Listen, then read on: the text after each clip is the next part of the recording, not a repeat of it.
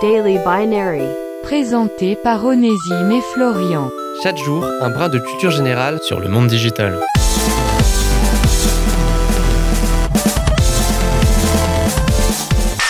Si je vous dis 42, il y a de fortes chances que vous me répondiez 43.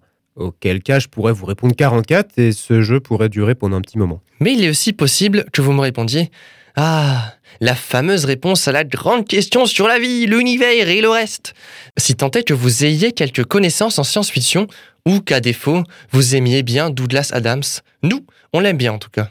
Enfin, vous pourriez aussi nous répondre Ah oui, les fameuses écoles créées et financées par Xavier Niel, euh, le gars là derrière Free. Et c'est là qu'on vous dit Bingo Les écoles 42 sont en effet des établissements supérieurs d'auto-formation ayant ouvert leurs portes en 2013 et ayant pour objectif de former des développeurs n'ayant pas de diplôme spécifique au préalable.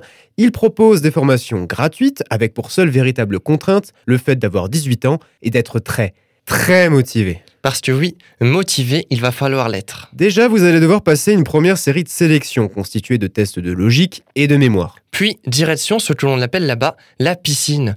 Quatre semaines de sélection intense à base de travaux pratiques.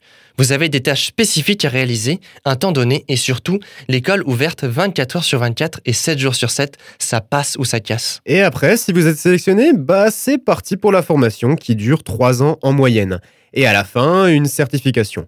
Bon, c'est pas reconnu par l'État. Mais d'après les chiffres de 42, il y aurait 100% d'embauche après leur tronc commun, pour 89% de CDI.